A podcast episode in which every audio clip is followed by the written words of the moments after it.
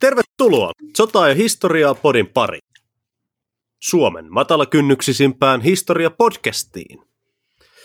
Tänään meillä on aiheena Chernobylin ydinvoimala onnettomuus. Tämä kaikkien aikojen tuhoisin teollisuusonnettomuus päästi ilmoille kymmeniä kertoja enemmän radioaktiivisia hiukkasia kuin Hiroshiman ydinpommi, tappoi arviolta noin 16 000 ihmistä ja kukaan ihminen ei tule asumaan meidänkään elinaikanamme 30 kilometrin säteellä tästä vanhasta neuvostotieteen ikonista. Juuri näin. Mutta ennen kuin sukelletaan Chernobylin tarinaan, niin muutama sana meidän jakson yhteistyökumppanilta, nimittäin BookBeatiltä. BookBeat on Suomen suosituin äänikirjapalvelu. Sieltä löytyy yli 300 000 äänikirjaa ja e-kirjaa. Tätä Chernobyliakin käsitteleviä kirjoja löytyy muun muassa Sergei Polhikovin erinomainen teos Chernobyl, jossa mennään tähän onnettomuuden taustoihin syvälle, ja tämä Polhikov oli itse paikalla onnettomuuden pelastustöissä, ja entisenä neuvostokansalaisena osaa välittää hyvin sen neuvostojärjestelmän tuomat lisähaasteet ja nyanssit tähän koko katastrofin kuvioon. Joo, tosiaan, me ollaan kumpikin Villen kanssa käytetty BookBeatia jo ennen tämän yhteistyömahdollisuuden alkamista. Sieltä löytyy tosiaan tosi hyvä valikoima äänikirjoja, jotka on etenkin itselle tullut erittäin käteväksi tavaksi tehdä esimerkiksi lenkkeilystä, työmatkoista ja tiskaamisesta vähän vähemmän puuduttavaa arjen askaretta. Nyt koodilla sotaa ja historiaa kirjoitettuna pienellä ja kaikki yhteen. Uudet kuuntelijat saa 40 päivää ilmaista premium-jäsenyyttä. Premium-jäsenyyden aikana kuuntelijat saa rajattoman määrän kirjoja ja kuuntelutunteja e-kirjoihin. Palvelulla on erilaisia paketteja, joista edullisimmalla 9 euroa ja 99 senttiä kuukaudessa saa kuunnella ja lukea jopa 20 tuntia kontsaa kuukaudessa. Käykäähän siis kuuntelemassa ainakin ilmainen kokeilujakso roikkumasta pois. Ja nyt jakson pariin.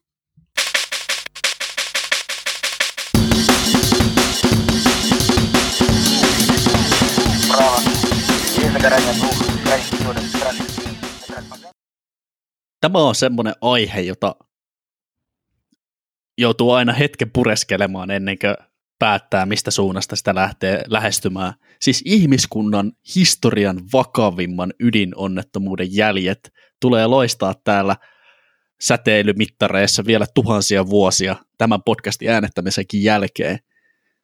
Tavallaanhan siinä kuvastu koko Neuvostoliitolle ominaisen salailupetollisuus, sitten lisäksi myös se tehdasoperaattoreiden puutteellinen ymmärrys tilanteesta silloin onnettomuusyönä. Ja ennen kaikkea näitä onnettomuuden tuhoja vastaan taisteluun käyneet urheat ja sitkeät neuvostokansalaiset näytteli omaa tärkeää roolinsa tässä katastrofin kokonaisuudessa.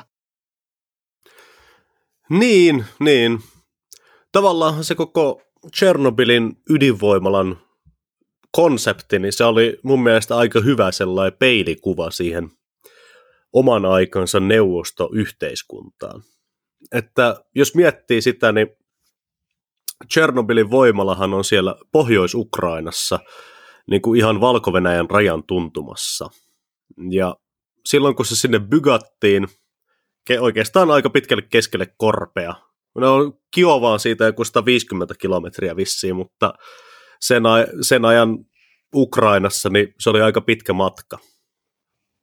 Ja siis, kun se bygattiin sinne, niin se on äärimmäisen moderni, high-tech voimala, keskellä siis peltoja ja metsiä, joissa ne ympäröivät kylät on periaatteessa elänyt samalla tavalla jostain 1800-luvulta lähtien. Täydellinen suunnitelma talouden esikuva siis. Hmm. Niin se maailma muuttuu, kun kommunistinen teknologia utopia muuttaa sun ö, sukutilan takapihalle. Niin, niin. Mutta näillä Chernobylin voimalaitoksen ydinreaktoreilla oli ihan, näillä oli tärkeä rooli. Nehän oli osa Neuvostoliiton puolueen pääsihteerin Kurbachevin perestroikka-politiikkaa, jolla oli tarkoitus elvyttää tällaista 70-luvulla vähän stagnoituneen neuvostotalouden tilaa rakentamalla uusia tuotantolaitoksia ja mahtavia atomireaktoreita, jotka kantavat neuvostoteollisuuden uudelle aikakaudelle ja tuottavat valtavia määriä energiaa sitten Kiovan alueenkin kehittämisen tarpeisiin. Tämmöisessä vaiheessa Neuvostoliiton historiaa oli vielä mahdollisuuksia ahkerille ja osaaville puolueen virkamiehille, kuten Viktor Prihanoville, sellaiselle kuppelle, joka hiiliteollisuudesta onnistui luovimaan tämän koko Chernobyl-voimalaitosprojektin johtoon heti alusta asti. Niin, Bryhanovin tarinassa oli mielenkiintoista se, että kaverihan siis laitettiin ydinvoimalan johtoon 60-luvun lopussa, mutta taattuun neuvostotyyliin hän ydinvoimalaa ei itse asiassa edes ollut olemassa muuta kuin paperilla. Eli susta tuli ydinvoimalan johtaja, jonka piti kuitenkin ensin rakennuttaa se ydinvoimala, jonka johtaja susta sitten tuli. Onhan siinä puolensakin. Varmasti tunnet sen voimalaitoksen kuin omat taskusi sen jälkeen, kun sä oot joutunut järjestämään kirjaimellisesti jokaisen tiilen ja betonin kikkareen sinne paikalle, josta se kokonaisuus on kasattu. Niin, on siinä, sekin on ihan totta. Se on ihan totta. Kun Chernobylin ydinvoimalla onnettomuudesta puhutaan, niin pitää varmaan kuitenkin aloittaa, tässä kun ruvettiin jo puhumaan siitä rakennustyöstä, niin sieltä ihan alusta, eli juuri sen rakennuksen rakentamisesta. Koska neuvostotaloudelle tyypillisesti tämä koko ydinvoimalan rakentaminen koostui semmoisista väliaikaispurkkaratkaisuista, jotka sitten kasattiin päällekkäin, koska yksinkertaisesti hyviä osia, hyvää betonia ja hyviä työntekijöitä ei vaan ollut joka paikkaan. Ja siviili ydinvoimalat ei, ei ollut puolueen ykkösprioriteetti tietenkään, verrattuna esimerkiksi vaikka Yhdysvaltojen kanssa käytävään kilpavarusteluun. Joo, Joo, oikeastaan tässä voimalaitoksen suunnittelu- ja rakennusvaiheessa tapahtui sen voimalaitoksen lopullisen kohtalon kannalta tärkeitä käänteitä, koska Neuvostoliiton salailun kulttuurissa kyllä tunnettiin ydinvoiman saloja ja oltiin tosi teknologisesti kehittyneitäkin verrattuna esimerkiksi länsivaltoihin. Neuvostoliitossa tosiaan rakennettiin esimerkiksi ydinsukellusveneitä, jotka oli mahdollisesti jopa länsimaisia ydinsukellusveneitä paljon pidemmällä ydinvoiman saloissa. Mutta se ongelma oli tosiaan siinä, että se oli sotilasteknologiaa ja sitä pidettiin myös omilta kansalaisilta salassa. Sen takia esimerkiksi tämän kyseisen reaktorityypin tyyppiviat ei koskaan päätynyt näiden voimalaitosten päämiesten tietoihin, vaan päädyttiin rakentamaan sellainen reaktori, joka oli mahdollista rakentaa. Tämä RBMK oli halpa ja Neuvostoliiton virallisen propagandan mukaan täysin mahdoton räjäyttää. Niin, tämän RBMK-reaktorin suunnitelluinsinööri sanoi eräässä puoluekokouksessa, josta myöhemmin sitten tuli surullisen kuuluisa, että RBMK-reaktorit on niin turvallisia, että semmoisen voisi rakentaa vaikka punaiselle torille. Eipä ollutkaan. Todellisuudessa ennen tätä Tchernobylin onnettomuutta vuonna 1986 oli Neuvostoliitossa käynyt jo useita läheltä piti tilanteita, jossa tällaisen erikoisen tyyppivian kuin positiivinen aukkokerroin meinasi ö, kiahauttaa tällaisen reaktorityypin jossain kokeessa vaaralliseen tilaan. Viimeisin ja vakavin onnettomuus oli tapahtunut Leningradin vastaavassa RBMK-reaktorityypin voimalaitoksessa. Kaikki nämä onnettomuudet ja läheltä piti tilanteet salattiin, eikä tähän reaktorin tyyppivikaan puututtu missään vaiheessa. Joo, kyllä. Tosiaan Chernobylin reaktoreiden rakentaminen aloitettiin 1970 ja ensimmäinen reaktori, eli reaktori numero yksi, otettiin käyttöön 1977. Eli vähän yli kymmenen vuotta ennen tätä Chernobylin surullisen kuuluisaa onnettomuutta. Mutta mennään pidemmittä puheitta sitten itse onnettomuusyöhön. Tosiaan tässä kohtaa on tullut nyt selville, että RBMK-reaktoreista tiedettiin Neuvostoliiton sisällä, että nämä ei ole niin turvallisia kuin on alun perin annettu ymmärtää. Läheltä piti tilanteita on tullut jo useita. Toisaalta tiedetään myös, että tämän ydinvoimalan rakennusvaiheessa on ollut valtava määrä ongelmia. Osat ei ole ollut semmoisia, mitä niiden olisi pitänyt olla. Betoni on ollut huonolaatuista ja rakennusmiehet ei ole ollut aina sen tasoisia, mitä tarvittaisiin ydinvoiman rakentamiseen. Vielä tämän lisäksi tiedetään, että Neuvostoliiton siviili-ydinvoima on Neuvostoliiton muun energiatuotantokapasiteetin mukaan myös energiaministeriön alaisuudessa, eli se ei saa niitä parhaita miehiä ja parhaita osia, mikä menee kaikki sinne sotilaskäyttöön.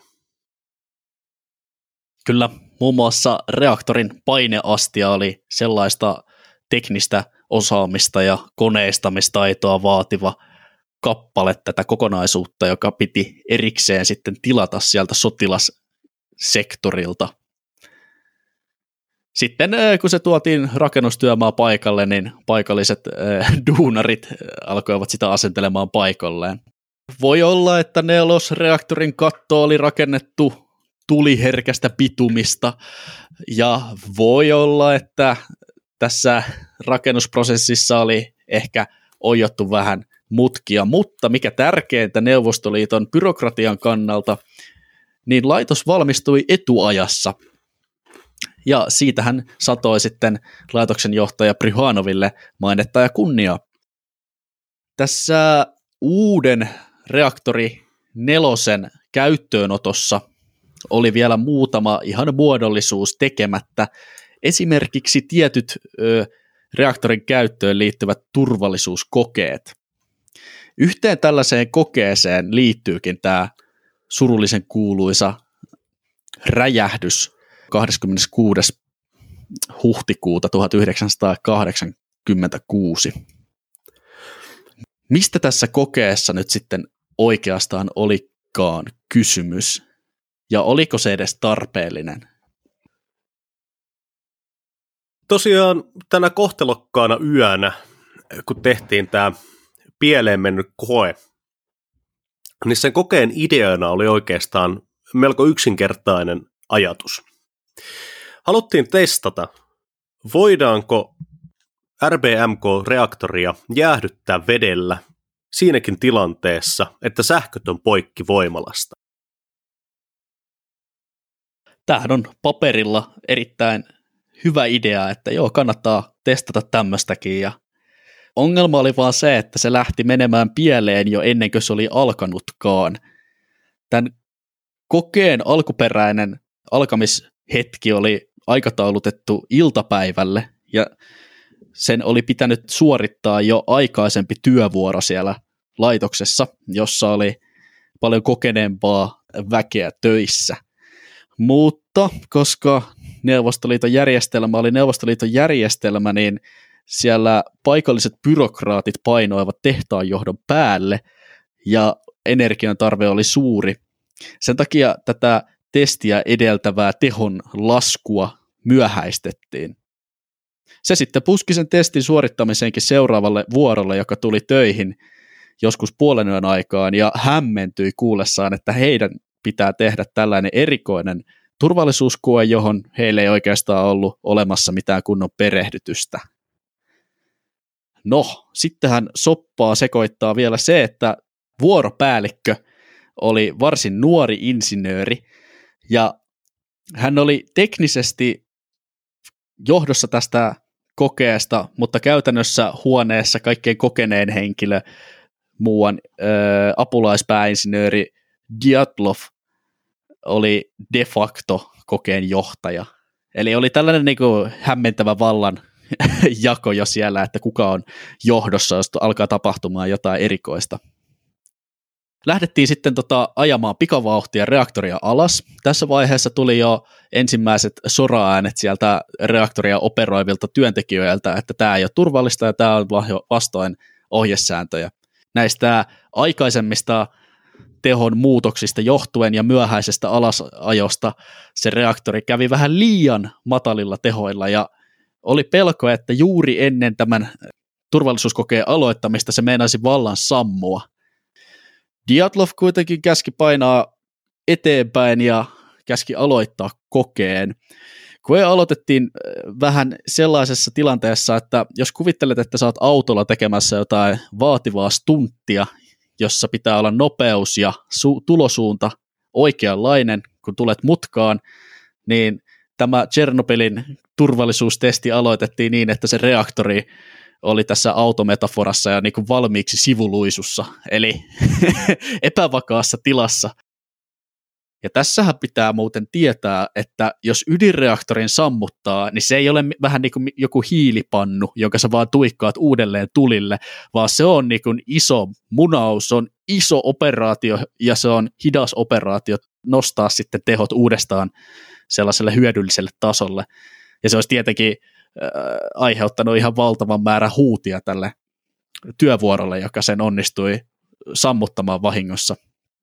Tämähän on ihan niin kuin Intissä, kun sammuttaa kipinä vuorossa kamin. Joo, paitsi vaan neuvostobyrokratia, joka tuomitsee sut ties minkälaiseen kohtaloon, jos asia käy ilmi, että se oli juuri sinun vastuuvuorollasi tapahtunut moka. Mm. Osittain näistä syistä tämä äh, Diatlov käski jatkaa kokeen äh, suorittamista. Kello 1.24 aamuyöllä reaktori kävi alhaisella teholla. Reaktorin sisuksista oli vedetty säätösauvoja suuri määrä kokonaan pois. Näillä säätösauvoilla säädeltiin ydinreaktion nopeutta ja ne olivat vähän niin kuin jarruja tässä ydinreaktorissa. Mutta se reaktori kävi niin matalilla tehoilla, että tämä ei ollut vielä ongelma. Mikä oli ongelma oli se, että siellä reaktorin keskellä sopukassa, josta nyt puuttui se instrumentti, joka oli tässä säätösauvan päässä, alkoi kehittymään tällainen kuuma piste, joka jäi näiltä reaktorin operaattoreilta täysin huomaamatta. Jotta koe oltaisiin voitu aloittaa siitäkin huolimatta, että reaktori oli laskettu epätavallisen alhaisille tasoille, oli tiettyjä reaktorin varajärjestelmiä ja automaattisia turvajärjestelmiä suljettu pois käytöstä. Nyt elettiin koko katastrofin kriittisimpiä hetkiä. Reaktorin ei siis tällä hetkellä tullut vettä normaalisti, koska osa tätä turva- turvallisuuskoetta oli sammuttaa vedentulo reaktoriin tutkittiin, että voidaanko sinne tuottaa erään toisen prosessin kautta jäähdytysvettä siinäkin tilanteessa, että menetetään hetkellisesti sähköt voimalaitoksesta. Ydinreaktoreiden jäähdyttäminen on erittäin tärkeää, jos se loppuu hetkeksikään, niin ollaan todella vaarallisessa tilanteessa.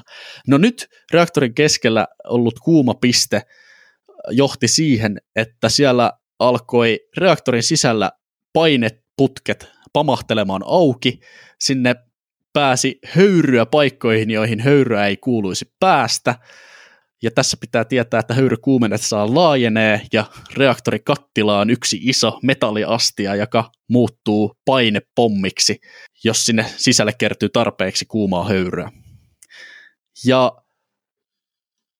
tässä vaiheessa painettiin kontrollihuoneessa niin kutsuttua AZ5-nappia, reaktorin kasvaneet energiatasot ja kuumuus vihdoinkin alkoi näkymään siellä operaattoreiden näytöillä, mutta se oli jo liian myöhäistä. Yhtenä reaktorin viimeisenä kohtalokkaan suunnitteluvirheenä, kun nämä säätösaavat lähtivät aivan auttamattoman myöhässä hitaasti sulkemaan reaktoria, niin se itse asiassa hetkellisesti nosti vielä reaktorin tätä ydinreaktiotasoa. Vähän niin kuin painaisit hätäjarrutuksessa jarrun pohjaa, mutta ensin se antaa tiukan kaasupiikin. Tämä oli sitten se ka- viimeinen tippa, joka katkaisi kamelin selän. Se reaktorin paineastia räjähti auki niin kuin pullon korkki, vei mukanaan reaktori hallin katon, sytytti kaiken palamaan, levitti lähiympäristön täyteen reaktorin sisältä lentänyttä todella vaarallista ja todella myrkyllistä ydinjätettä. Ja voimalaitoksen sisällä reaktoria vielä hetki sitten operoineet ihmiset eivät edes ymmärtäneet, mitä oli tapahtunut. Tämä kontrollihuone oli epäuskon vallassa. Valtava räjähdys oli jytisyttänyt voimalaitosta ja oli itse asiassa heidän tietämättään va- vaatinut tämän katastrofin ensimmäisen uhrin, joka kuoli tässä höyryräjähdyksessä. Siitä se koko katastrofi sitten oikeastaan vasta alkoi. Mm. Niin, se on, jos katsoo siis sen Chernobyl-sarjan, mikä, mikä HBO teki muutama vuosi sitten, niin siinä mun mielestä kuvattiin aika hyvin sitä, että mitä nämä ihmiset, jotka oli siellä kontrollihuoneessa, myös on itse sitten jälkikäteen sanonut, että kukaan ei oikeasti uskonut, että se ydinvoimalan itse reaktori voi räjähtää, koska kukaan ei tiennyt, että näin voi tapahtua, koska kaikki ne oli totta kai käynyt yliopistot Moskovassa, ja Moskovan yliopistossa narratiivi oli, että RPMK-reaktori on niin kuin aivan satavarma peli ja suunnilleen yhtä turvallinen kuin mummon vanha samovaari. Niin, eli siis olisiko voinut olla ihan mahdollista, että siellä on vähän sellaista kiellettyä ajattelua, että vaikka tällä kuinka pelleellisi, niin mitään kauhean pahaa ei voi tapahtua. Niin, todennäköisesti se, sehän siinä on ollut niin kuin taustalla. Ja vaikka siis tois, niin kuin aikaisemmin jo sanottiin, niin kyllähän niin kuin KGBssä ja muissa valtion salaisissa elimissä tiedettiin muissa ydinvoimaloissa aikaisemmin tapahtuneista läheltä piti tilanteista, mutta koska kyseessä on Neuvostoliitto ja KGB, joka siis KGB hän teki muutakin kuin vei ihmisiä Siperiaan. KGB hän oli myös vastuussa muun muassa näiden ydinvoimaloiden turvallisuudesta. Ja nehän ei tietenkään katsonut tarpeelliseksi, tarpeelliseksi informoida muiden ydinvoimaloiden henkilökuntia, jos yhdessä ydinvoimalassa tapahtuu joku onnettomuus. Oo, ei missään nimessä. Jos tapahtuu onnettomuus, niin ensireaktio neuvostojärjestelmässä oli ää, ollut aikaisemmin ja tässäkin tapauksessa katkaiskaa kaikki informaation kulku. Tämä tieto sitä katastrofista, mitä siellä oli yöllä ö, tapahtumassa, eteni neuvostobyrokratiassa aivan tuskaisan hitaasti. Niitä tärkeitä isoja päätöksiä, joilla oltaisiin voitu pelastaa paljon ihmishenkiä ja siviilejä myös, jotka asustivat siinä viereisessä kaupungissa, ei tehty sen takia, että ne ihmiset, jotka sen päätöksen olisi voinut tehdä, eivät olleet edes tietoisia, että mitään erikoista oli tapahtumassa. Niin, niin. Ja siis yksi mielenkiintoinen syy, minkä takia sitä informaatiota ei myöskään niin kuin saatu heti tämän räjähdyksen jälkeen menemään eteenpäin, oli se, että yksinkertaisesti ei ollut olemassa siis hyviä säteilymittareita siinä ydinvoimalassa. Ai, siis niin kuin, tälleen maalaisjärjelle kun ajattelee, niin, niin kuin säteilymittari nyt olisi varmaan yksi ensimmäisiä asioita, mitä mä laittaisin ydinvoimalaan, mutta Neuvostoliitossa oltiin katsottu, että semmoinen pieni säteilymittari, joka yltää vaan niin kuin semmoisessa normaalissa ydinvoimalan käytössä äh, mahdollisesti tulevaan säteilyarvoihin, niin semmoinen tarvitaan joka reaktoriin, ja sitten koko niin kuin voimalalla yhdessä on sitten yksi semmoinen kunnon mittari, millä voi sitten mitata korkeampiakin arvoja. Ja sitten se hyvä mittari oli tietenkin jossain lukkojen takana, ja sitten sitä tyyppiä, jolla oli avaimet siihen lukkoon, ei tietenkään ollut silloin saatavilla, niin ei ollut mitään, ei kukaan ei tiennyt paljonko radioaktiivisuutta oli ja missä. Joo, siis tätä turmayötä tutkiessa mut valtaa sellainen vähän samantyyppinen epäusko kuin mikä on varmaan näitä onnettomia paikalla olleitakin vaivannut. Tuntuu, että se reaktorin räjähtäminen oli niin paha todellisuus, että ihmiset käytännössä eivät suostuneet hyväksymään sitä, vaikka se olisi ollut niiden silmien edessä. Oli siis tällaisia ö, todistajalausuntoja siitä, että voimalaitoksen henkilökuntaa oli käynyt ulkona ihmettelemässä täysin räjähtänyttä reaktorirakennusta, jonka pihamaata kuorrutti grafiitin palaset ja ydinpolttoaineen jäänteet. Eivätkä he silti olleet suostuneet hyväksymään mielessään sitä, että nämä olisi peräisin sieltä reaktorista. Tässä on pakko olla kysymys jostain muusta. Joten niin kävi, että silloin tapaturma yönä siellä työskenteli ihmisiä, jotka eivät edes ottaneet sellaista todellisuutta huomioon lainkaan, että he ovat aivan valtavassa vaarassa ja saavat tappavan vaarallisia säteilyannoksia pelkästään työskennellessään tulipalon sammuttamisessa ja muissa pelastustoimissa. Hmm. Niin, niin. Nyt on tapahtunut tämä iso onnettomuus, ja alkaa sitten damage control vaihe, eli kaikkien, kaikkien lempi, lempivaihe kaikkien onnettomuuksien jälkeen. Ei se on kyllä itse asiassa syyllisten löytäminen, mutta siihenkin Kyllä se syyllisten vielä. löytäminen on se kaikkein tärkein. Niin se on. Niin, ja kyllähän ne löytyykin vielä. Asiasta puhutaan vähän myöhemmin. Mutta otetaan nyt ensin nyt tämä itse heti tämän kohtalokkaan räjähdysyön jälkeiset tapahtumat. Tosiaan, nyt on siis tämä reaktori räjähtänyt, radioaktiivisia grafiitin ja ydinvoimalan polttoaineen palasia on ympäri, ympäri maita ja mantuja, ja reaktori kolmosen katto on tulessa. Ei hirveän hyvä case. Kyllä. Ensimmäisenä aktiivisena auttajana paikalle rientää muutaman kilometrin päässä olevan Pripyatin kaupungin palokunnan vuorossa olleen osaston päällikkö Volodymyr Pravik. Se oli semmoinen ö, nuori parikymppinen uusi palomiesluutnantti, täysin tietämättömänä reaktorin säteilyn aiheuttamista vaaroista lähtivät ukot sitten tietenkin sinne palavalle pitumikatolle työskentelemään ydinjätteen sekaan. Lisäksi sinne reaktoriin yritettiin vielä to- voimalaitoksen omien työntekijöiden toimesta pumpata vettä, joka päätyi rikki räjähdyksessä menneitä putkia pitkin tänne voimalaitoksen kellarikerroksiin ja aiheuttivat itse asiassa lähipäivinä uuden uhan, jota jouduttiin sitten lähteä ratkaisemaan. Tosiaan nämä palomiehet, jotka saapui ensimmäisenä paikalle, oli myös ydinvoimalan työntekijöiden jälkeen ensimmäisiä, jotka sai sitten valtavia säteilyannoksia. Tästä yöstä on jäänyt muutaman palomiehen myöhemmät muistelmat, joissa ne on kertonut, että äijät on ihan siis ottanut niitä radioaktiivisen grafiitin palasia käteen ja ihmetellyt niitä, että onpa, onpa omituisen näköisiä kiviä täällä. Ja siis tämä grafiitti, niin tämähän oli siellä reaktorin sisällä hidastamassa sitä ydinreaktiota. Eli voitte kuvitella, kuinka käsittämättömän radioaktiivista kamaa tämä on ollut. Nämä palomiehet oli myös sitten tästä syystä juuri ensimmäisiä, jotka kärrättiin sitten lähikaupungin sairaalaan säteilysairauden takia.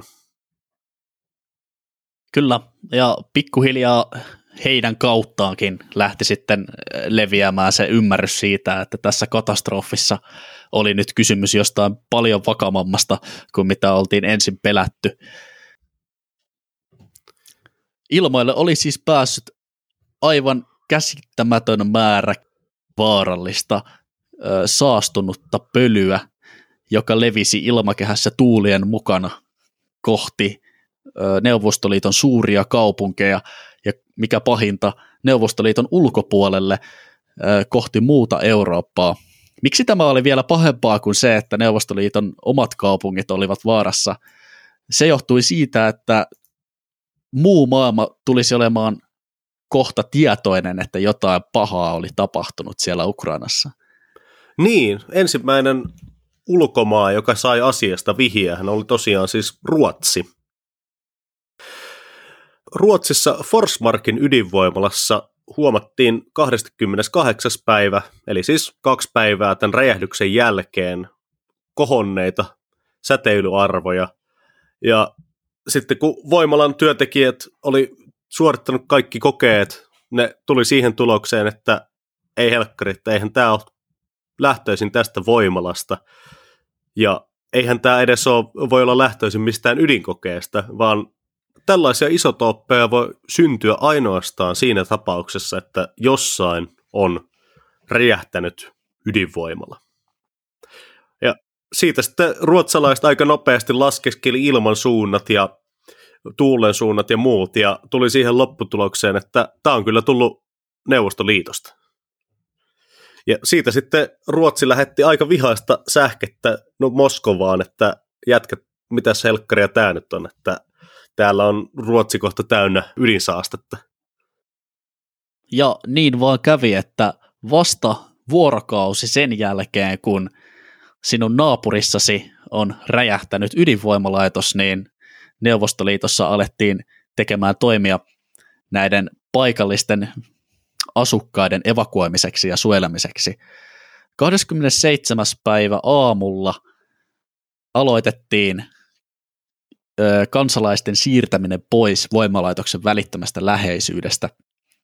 Neuvostopropaganda antoi ymmärtää, että siirto oli väliaikainen ja ihmiset tulisivat palaamaan kotiin vain päivien tai korkeintaan viikkojen kuluttua. Harva silloin ymmärsi, että moni heistä kantaa jo nyt päällään säteilyn laskeuman aiheuttamia jälkiä, jotka tuhoisivat heidän terveytensä, ja kukaan heistä ei tulisi ikinä palaamaan koteisiin, koteihinsa. Niin, jotain tästä tiedotushiljaisuudesta kertoo kyllä se, että silloin 26. päivä yöllä, niin ihmiset katseli sitä voimalaitoksen tulipaloa ihan niin kuin äh, ilman mitään suojavarusteita ja kenelläkään ei ollut mitään ajatustakaan siitä, että tämähän voisi olla vaarallista. Seuraavana päivänä, sitten silloin 26. päivä oli kaunis päivä, oli paljon ihmisiä ulkona, paljon lapsia ulkona. Vasta tässä kohtaa Moskovan viranomaisilla rupesi pikkuhiljaa niin kuin raksuttamaan se, että ei helkkari, että jos täällä on tuhansia ihmisiä ulkona ja tän ja tämän verran säteilyä ulkona, niin tämä ei ole hirveän hyvä yhdistelmä nyt. Kyllä, ja hitaasti, mutta varmasti Neuvostoliiton tällainen koko siviiliyhteiskunta aloitti mobilisaation tämän katastrofin hoitaakseen. Tästä syntyikin eräänlainen sotaa muistuttanut operaatio Tchernobylin tuhojen peittämiseksi. Mm. Ikään kuin sota atomia vastaan. Niin, niin. Loppujen lopuksi kun miettii, niin ihan samalla tavallahan kyseessä oli tappava vihollinen, joka vaadii kaikkialla. Tällä kertaa sitä vihollista ei vaan voi nähdä paljalla silmällä.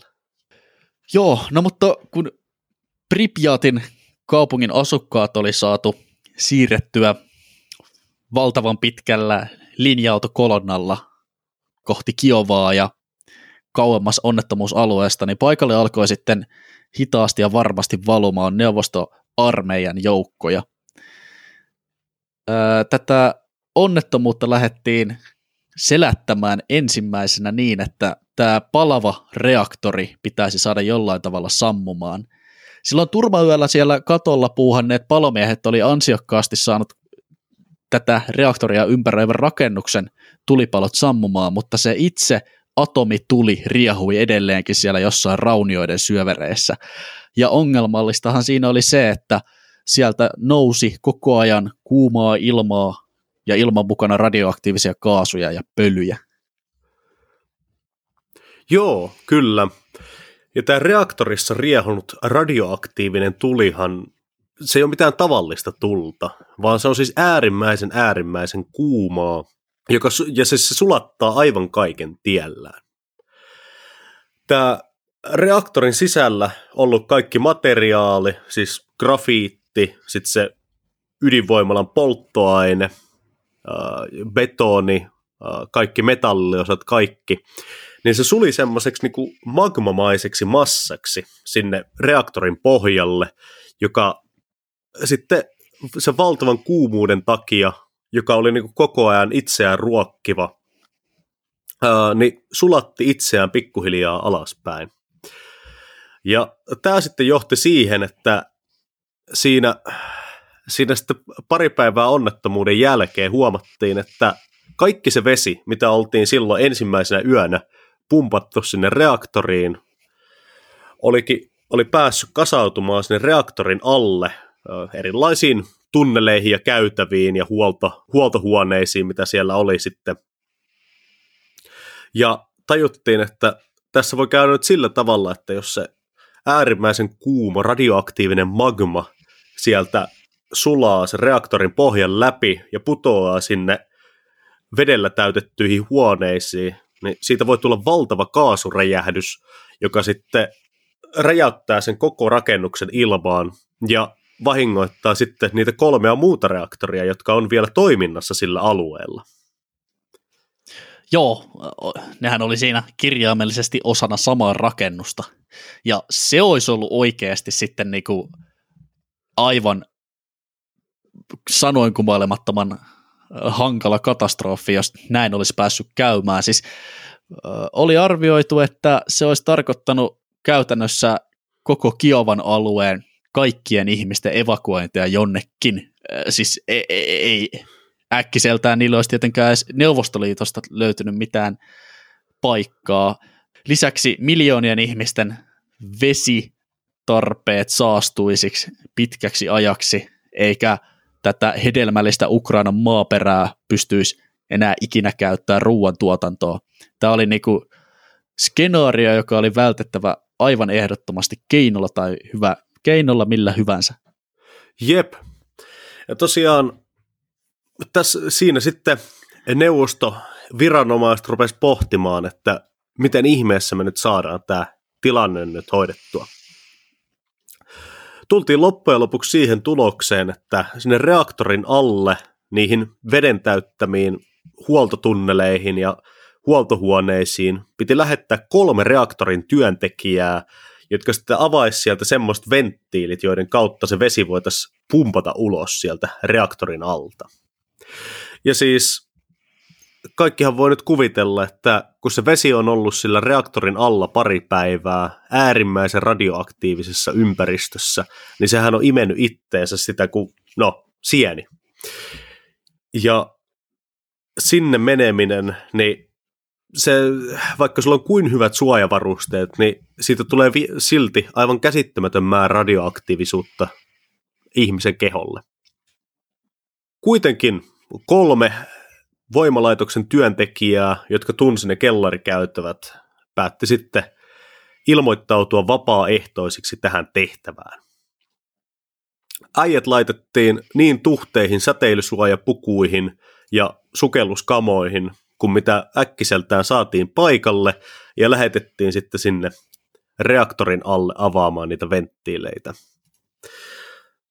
Muutaman kymmenen minuuttia sieltä siellä oltuaan äijät tuli takaisin, ihme kyllä, vahingoittumattomina.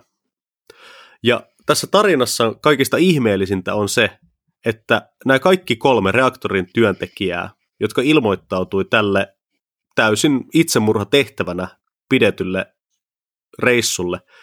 Eli siis yllättävän vanhoiksi. Niistä viimeinen kuoli vasta 2020. Joo, tämä olisikin oiva mahdollisuus puhua nopeasti säteilyn vaikutuksista ihmisiin ja äh, usein siihen liittyy aika paljon se, niin kuin, myös harhaluuloja. Siis radioaktiivinen säteily tässä Chernobylin tapauksessa levisi nimenomaan likana, sellaisena sieltä reaktorin sisältä onnettomuuden yhteydessä lentäneenä saasteena, joka oli ihan mikroskooppisen pienestä pölyhiukkasista aina kivenmurikan kokosiin. Ja tässä näiden sukeltajien tapauksessa heidät pelasti ennen kaikkea se, että heillä oli niin kuin ilmatiivis suojapuku, joka piti sen kaiken säteilyn saasteen pois heidän kiho- iholtaan. Se säteily meinaa vaikuttaa suhun vaan silloin, kun saat sen säteilylähteen lähellä. Se ei ole sellainen tartunta, jonka sä saisit vaan niinku oleskelemalla säteilevässä paikassa, vaan jos sä et ota sitä säteilyä mukaasi, esimerkiksi hengittämällä keuhkoja sisään sitä saastunutta pölyä, niin voit rajoittaa sen säteilyn vaikutuksia itseäsi siirtymällä vaan yksinkertaisesti pois sen säteilylähteen luota. Nämä sukeltajat kävi suorittamassa vaarallisen tehtävän, sai sen tehtävän aikana varmasti aimotujauksen ionisoivaa säteilyä, mutta kun he myöhemmin sitten riisuivat ne saastuneet sukelluspukunsa pois, putsattiin asianmukaisesti ja siirrettiin jonnekin kauas sieltä äh, onnettomuusalueelta, niin se ei ollut niin suuri määrä säteilyä, että se olisi sitten päättänyt heidän päivänsä lyhyen. Mutta tosiaan säteily on monimutkainen äh, tappaja ja se vaikuttaa ihmisiin eri tavalla ja on loppujen lopuksi sattumaa, että kuka siitä akuutista säteilymyrkytyksestä sitten päätyy selviämään ja myöhemmin toipuu, ja kuka sitten siihen lopulta kuolee lopullisesti. Se on sellainen ikään kuin ihmiskehon taistelu sitä säteilyn aiheuttamaa geneettistä tuhoa vastaan. Niin, kyllä, kyllä. Nyt kun päästiin tähän säteilyaiheeseen, niin voitaisiin itse asiassa sitten puhua niistä säteilyn pitkäaikaisvaikutuksista siellä Chernobylin ympäristössä.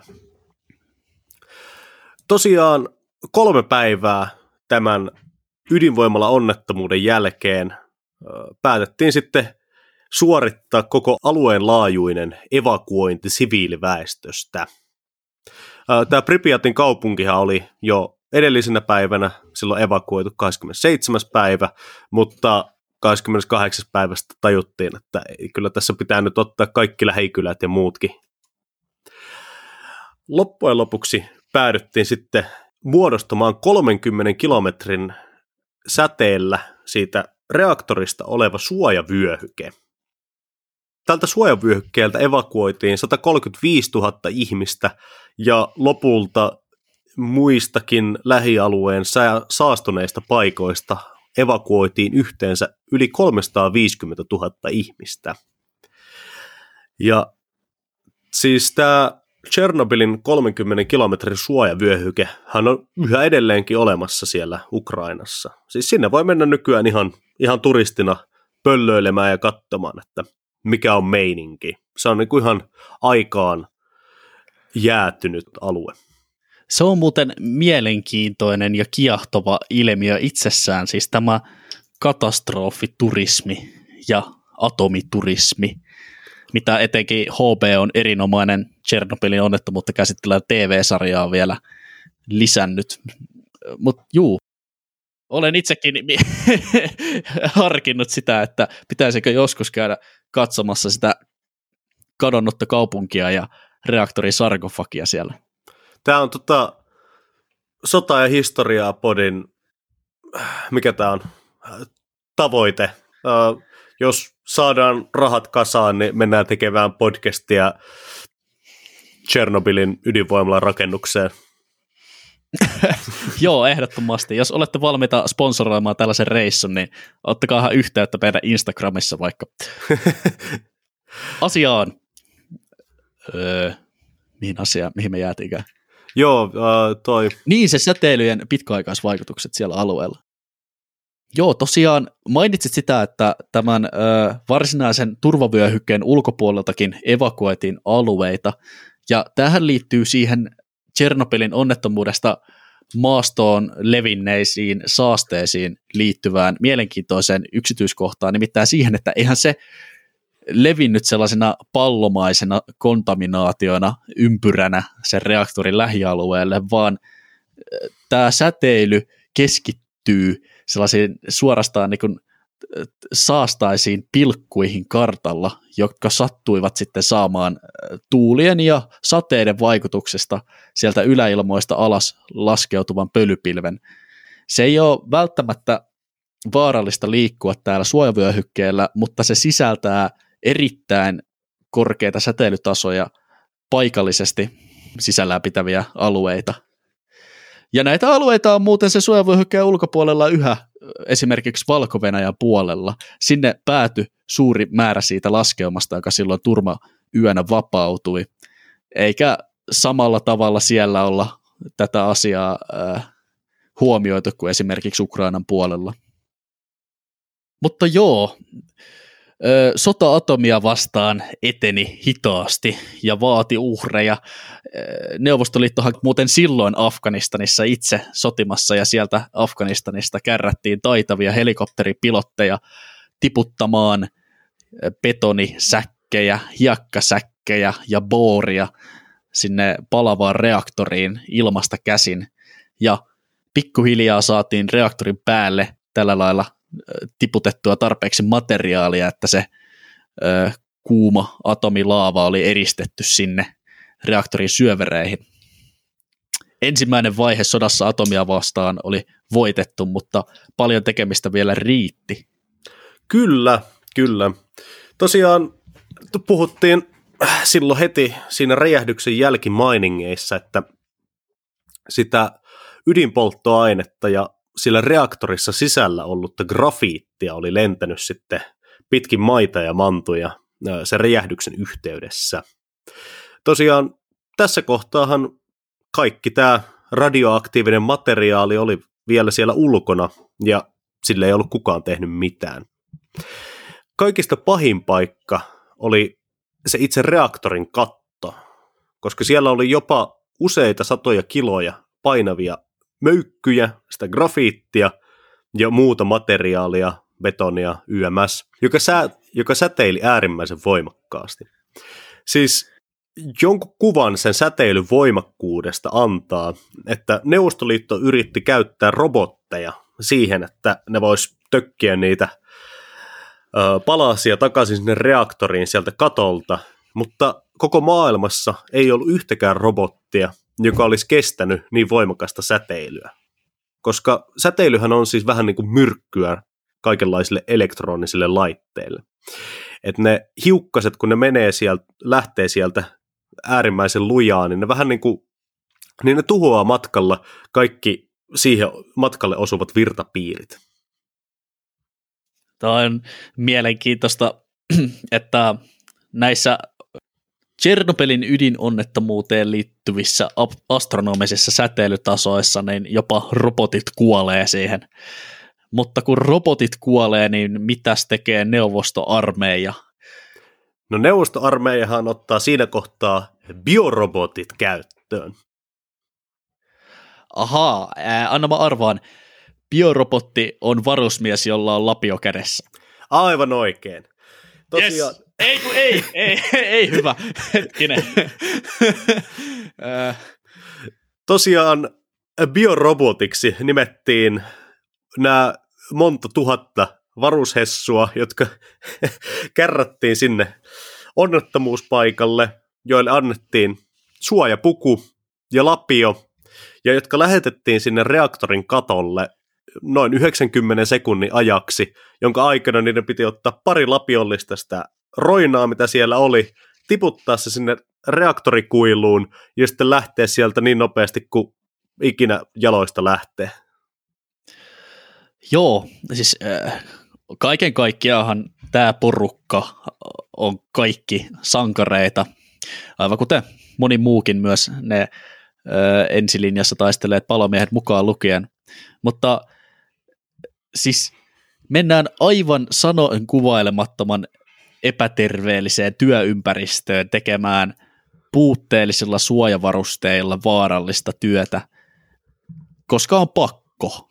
Ei ollut siis mitään muuta keinoa tehdä tätä hommaa tarpeeksi nopeasti, mikä nyt olisi ollut saatavilla. Ja kun robotissakin kärähtää virtapiirit, niin puna-armeijassa on aina ollut se yksi valtti, ja se on se ihmishenkien halpuus ja määrä. No, ei nyt dramatisoida sen enempää, mutta tämä la, kattomiesten ja lapiomiesten rooli koko projektissa on merkittävä ja mainitsemisen arvoinen. Kyllä, kyllä. Jälkipolville on jäänyt myös mielenkiintoisia tarinoita siitä, että iso osa näistä varushessuista, jotka tuotiin sitten paikalle, oli, ö, oli näistä Keski-Aasian ta- neuvostotasavalloista. Niin kuin ne, jotka tietää Afganistanin sodan historiasta, niin Neuvostoliittohan tykkäsi myös käyttää Afganistanissa, niissä pahimmissa paikoissa just näitä Keski-Aasian tasavalloista kärrättyjä varushessuja, koska ö, niillä ei ollut niin hirveästi lukua, että mitä niille sitten aina lopulta kävi. Nämä, nämä tuli siis useimmiten erittäin köyhistä oloista, sieltä Neuvostoliiton ihan kurjimmilta takamailta, ja heillä ei useimmiten ollut mitään käsitystä siitä, että kuinka vaarallista säteily oikeasti on. Tästä kertoo muun muassa se, että on dokumentoitu, että vaikka teoriassa sä sait tehdä tämän kattoreissun ainoastaan yhden kerran, niin oli jätkiä, jotka teki sen pientä vodka- tai rahapalkkaa vastaan pahimmillaan jopa yhdeksän kertaa. Kun se katto oltiin saatu siivottua, niin seuraava vaihe oli rakentaa se auki räjähtäneen rakennuksen seinien ja katon päälle sellainen betoninen sarkofagiksi kutsuttu valtava arkku, joka sulkisi sitten lopullisesti sisäänsä sen tuhoutuneen reaktorin ja sieltä mahdollisesti vapautuvat lisäpäästöt. Joo, kyllä. Tämä sarkofagihan on vielä siellä nykyäänkin paikallaan ja ne on itse asiassa taitaa olla rakent- nyt on suunnitteilla, että ollaan rakentamassa vielä uutta siihen päälle, koska se vanha oli, vanha ilmeisesti kestä kaikkea sitä säteilyä. Vanhahan oli jo lähtökohtaisesti väliaikaiseksi suunniteltu uskomattoman vaikeissa olosuhteissa purkkaklemmarin virityksillä todellakin viritetty sellainen tosi raaka viritys. Mutta nyt siinä on hieno ja aivan, sanonko kuinka kallis ranskalaisten virittämä kaarihässäkkä, mikä on ehkä hyväksi kaikille ja ihmiskunnalle, mutta mun on pakko sanoa, että jos googletat kuvan siitä Chernobylin sarkofagista, niin siinä on tiettyä neuvostotyyppistä brutalismia, joka äh, jollain tavalla kiehtoo silmää. Niin. Olen, Tämä oli siis hyvä kiertoilmaus sille, että musta on vähän sääli, että se ranskalaisten parempi ja turvallisempi viritys peittää allensa se alkuperäisen neuvostovalmisteisen sarkofagin. Niin, no ehkä estetiikka ei ollut tässä niinku se ykkösprioriteetti. Joo, mutta nämä onnettomuuden vaikutuksen, vaikutukset ja niiden korjaaminenhan jatku reaktorin välittömässä läheisyydessä ja siinä reaktorin rakennuksessa. Tältä lähialueen suljetulta alueelta metsästettiin kotieläimet ja laitettiin kuoppaan, koska he olivat saattaneet syödä radioaktiivisesti saastunutta ruokaa ja ei haluttu ottaa riskiä, että he levittävät saastetta mukanaan. Lisäksi villieläimet metsästettiin ja kaiken maailman työkalut, autot, traktorit, sotilasajoneuvot, jotka käytettiin tässä onnettomuuden korjaamiseen romutettiin ja haudattiin maan sisään, ettei kukaan aarteen keräilijäkään niitä ikinä lähtisi sieltä kaivelemaan esiin. Lisäksi valtavia määriä maata ja peltoa saastuneelta alueelta käännettiin, ettei tuuli kuljettaisi radioaktiivista pölyä enää pidemmälle. Tämä oli siis kaiken kaikkiaan aivan massiivinen ja satojen tuhansien ihmisten työpanosta vaatinut operaatio. Joo, ja se kyllä. maksoi neuvoston taloudelle siis aivan huikeasti. Ja pitää muistaa, että lähtökohtaisestikaan Neuvostoliiton taloudessa ei pyyhkinyt niin hyvin, että tällainen globaali katastrofi olisi yhtään äh, piristänyt näkymiä. Niin, niin.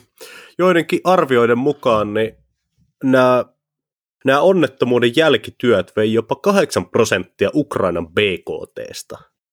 Se on melkoinen määrä rahaa. Joo, ja siis voishan jopa sanoa, että Chernobylin ydinvoimalla onnettomuudella oli oma roolinsa koko neuvostojärjestelmän äh, vääjäämättömässä romahduksessa. Tämä onnettomuustutkinta nimittäin paljasteli monia tällaisia neuvostojärjestelmän puutteita, vaikka tietysti virallisestihan syypäät laitettiin näiden muutaman paikalla olleen vastuuihmisen harteille, niin kaiken kaikkiaan onnettomuus oli ollut ö, heidän lisäkseen myös sen salailun ö, näiden reaktorityyppivikojen ja sitten sen olosuhteiden aiheuttamien hämmennysten summa. Niin, kyllä, kyllä. Lisäksi se määrä äh, ihmisiä, jotka osallistu siihen puhdistusoperaatioon myöhemmin ja jotka joutuivat altistamaan itsensä se säteilyn vaaroille, niin palasivat sitten tietenkin kotiin ja kertoi tarinan kaikesta siitä perheille ja lähimmäisille, jota Neuvostoliiton virallisessa mediassa kukaan ei kertonut. Niin, myöhemmin esimerkiksi Ukrainassa niin tämä Chernobylin onnettomuus antoi valtavan lisäpotkun Ukrainan separatisti liikkeelle. Siis ukrainalaisethan näki tämän asian sillä tavalla, että Neuvostoliitto ties koko ajan, että nämä reaktorit on vaarallisia, mutta koska venäläiset ei halunnut rakentaa vaarallista reaktoria omalle maalle, niin ne otti sitten ne otti sitten tämän vaarallisen vehkeen ja laittoi se Ukrainaan sen takia, että yleisesti oli vähän sellainen käsitys, että venäläiset pitää ukrainalaisia vähän semmoisena niin kuin toisen luokan kansalaisina Neuvostoliitossa. Vaikka neuvostopropagandahan totta kai puhui aina kansojen ystävyydestä ja ikuisesta yhteistyöstä tämä Chernobylin onnettomuushan oli toisaalta myös sitten omiaan kiihdyttämään Gorbachevin glasnost-politiikkaa, eli siis tätä yhde, yhteiskunnan avaamispolitiikkaa, jossa ensimmäistä kertaa Neuvostoliiton historiassa sai nyt arvostella ainakin jollain tasolla vallanpitäjiä. Ja tämä onnettomuushan järkytti Neuvostoliittoa niin paljon, että mitä enemmän Gorbachev antoi sitten nuoraa näille arvostelijoille, niin sitä enemmän ne kyllä arvosteli. Niin kuin ihan syystäkin totta kai, että näin valtava, näin valtava onnettomuus oli sitten päässyt käymään. Tavallaanhan äh, pakko sanoa, että Gorbachev onnistui tavoitteessaan yhdistää ja yhtenäistää Neuvostoliiton kansaa. Se kansa vaan yhdistyi hallinnon kritisoimisen ympärille. Niin. Kyllä, kyllä. Eli voidaan, voidaan tavallaan sanoa, että Chernobylin ydinvoimalla onnettomuudella oli tärkeä rooli Neuvostoliiton loppujen lopu, lop, Neuvostoliiton romahduksessa. Voimalan pelastustyöntekijöiden keskuudessa on raportoitu kuitenkin yli 60 000 säteilystä johtuvaa sairastapausta ja yli 4 000 kuolemaa WHOn arvioissa kaikkia kuolleita on melko hankala arvioida loppujen lopuksi, koska Neuvostoliitto on Neuvostoliitto ja siellä ei tietenkään kaikkia tästä onnettomuudesta johtuneita kuolemia ei A. raportoitu, B. ne raportit saattoi hukkua, C. ne raportit saattaa olla vieläkin salaisia. Venäjän hallinto on yhä nykyäänkin suhteellisen salamyhkäinen ää, tietyistä luvuista, jotka liittyy tähän onnettomuuteen. Joo, säteilyn vaikutusta ihmisen terveyteen on todella vaikea arvioida. Siis puhutaan kohonneesta syöpäriskistä, mutta sellaista suoraa linkkiä johonkin saatuun säteilyannokseen ja sitten myöhemmin ilmenneeseen sairauteen tai syöpään on melkein mahdoton vetää. Fakta on kuitenkin se, että onnettomuus altisti todella suuren määrän ihmisiä lähialueella, mutta myös Euroopassa kohonneille säteilytasoille, ja on sitten pakostikin vaikuttanut valtavien ihmismassojen kollektiiviseen terveyteen jollain tavalla. Niin, kuitenkin Suomessa astikin ei pari vuotta suositeltu, että sieniä tai marjoja syödään. Tän Kyllä. Chernobylin, uh, Chernobylin onnettomuuden takia nimenomaan. Ja taitaapa itse asiassa olla, jos en ihan väärin muistele, että Häme taisi saada Suomesta kaikista pahimman säteilyannoksen. Joo, sinne on sateen mukana ropissut hyvät laskeumat. Näihin onnettomuuden terveyshaittoihin liittyen mainittakoon vielä yksi surkea yksityiskohta. Kuten sodassa yleensäkin, ne, jotka ovat heikoimpia, yleensä kärsivät eniten. Tässäkin tapauksessa sota atomia vastaan iski pahiten kehittyvien ja kasvavien lasten kohonneina kilpirauhassyöpinä. Lapsen kasvava kilpirauhanen imee itseensä radioaktiivista jodia kuin sieni, ja aikuisen kilpirauhanen vähemmän suhteessa. Radioaktiivista jodia lapset sai muun muassa maidosta. Traagisimmissa tapauksissa tämä on tarkoittanut sitä, että äidin maidosta ollaan saatu säteilyannokset, koska äiti on tietämättään syönyt saastunutta ruokaa. Tämä on niinku oikeastaan aika traaginen juttu monessakin mielessä. Se on kyllä ihan totta, joo. Siinä on semmoinen oma, oma aika karmaiseva erityispiirteensä näissä säteily, säteilyyn liittyvissä sairauksissa. Mutta jotain kuitenkin opittiin. Tämä Tchernobylin ydinvoimala onnettomuus on vaikuttanut ydinturvallisuusstandardeihin ihan globaalistikin, ja jotenkin ikuisesti voisi jopa väittää, että toi ydinvoima ylle sellaisen aavemaisen auran, josta nykypäivänäkin ydinteknologia ja ydinvoimateollisuus vähän niin kuin joutuu kärsimään.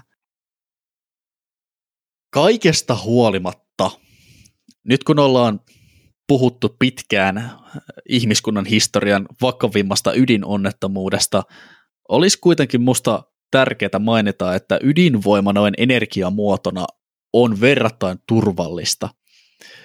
Onnettomuuksia tapahtuu harvoin ja suhteessa siihen, kuinka uusi teknologian muoto se aikanaan oli, niitä on koko ydinvoimahistorian aikana tapahtunut yllättävän vähän. Nykyaikaisissa reaktoreissa Tchernobylin kaltaiset onnettomuudet on täysin mahdottomia. Siinä missä Tchernobylin reaktorityypille puuttuva vesi siellä reaktorissa aiheuttaa räjähtyksen, nykyään jos reaktori kuivuu niin sanotusti kiehumisen takia, niin reaktio pysähtyy, koska se tarvitsee toimijakseen vettä väliaineeksi. Niin, niin. Nyt kun ollaan kuitenkin tunti paasattu ydinvoimavaaroista, niin ehkä tässä kohtaa pitäisi nostaa, hei, nostaa esille semmoinen pieni henkilökohtainen pointti, että Sota- ja historiaa podi on itse asiassa erittäin ydinvoimamyönteinen podcasti. Tästä, ah.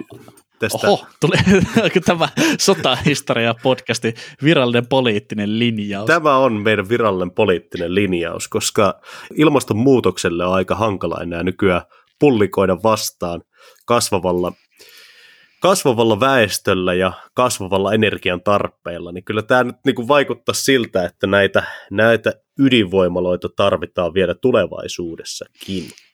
Se on, se on hyvä muistaa tässä keskustelussa, kun Suomessakin nyt tällä hetkellä ydinvoimasta paljon keskustellaan, että vaikka ydinvoimassa, silloin kun siellä tapahtuu jotain, niin se on yleensä tosi shokeraavaa, niin kuin juuri tämä Chernobyl tai sitten Japanissa nyt vähän viimeaikaisempi Fukushiman ydinvoimala-onnettomuus, niin kokonaismittakaavassa niin voidaan sanoa, että ydinvoima on kuitenkin melko järkevä tapa tuottaa energiaa verrattuna suurimpaan osaan muista, muista energiantuotantomuodoista.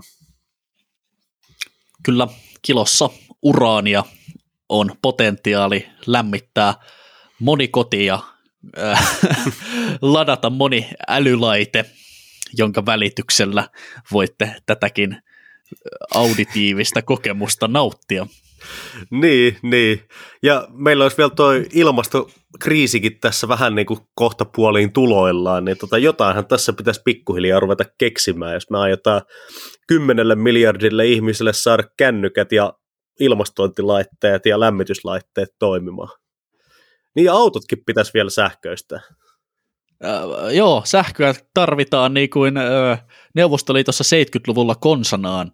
Olisikohan ydinvoimasta ratkaisu? ehkä se on osa ratkaisua, ja ehkä me otetaan menneestä opiksi, eikä enää kikkailla niiden reaktoreiden kanssa niin kuin mitä Tchernobylissä tapahtui.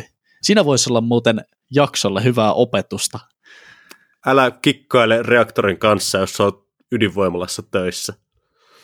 Juuri näin, ja kun vain tämä pidetään mielessä, niin kyllä me vielä tämä alkava ilmastokriisi ja energiantuotannon tulevaisuuden ongelmatkin selätetään.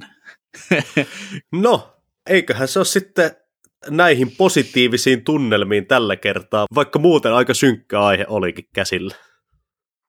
Öö, käykää muuten tykkäilemässä meitä Sotaa ja Historiaa podin Instagramissa. Linkki löytyy tämän jakson kuvauksissa. Lisäksi seuratkaa, jos kuuntelette Spotifyssa, se lisää meidän näkyvyyttä oikein kivasti, niin saadaan kaikki, joita voisi mahdollisesti Sottoa ja historiaa podcasti kiinnostaa, niin podin ääreen. Joo, kyllä. Kiitos kaikille, jotka kuuntelitte podin nyt loppuun asti. Ja minun osaltani kuulemiin. Jep, jep. Näin tällä kertaa ja ensi kerralla sitten taas aivan jotain muuta. Muistakaa myös, että meillähän voi lähettää risuja, ruusuja ja jaksoehdotuksia. Otetaan kaikki mielellään vastaan. Se on moro.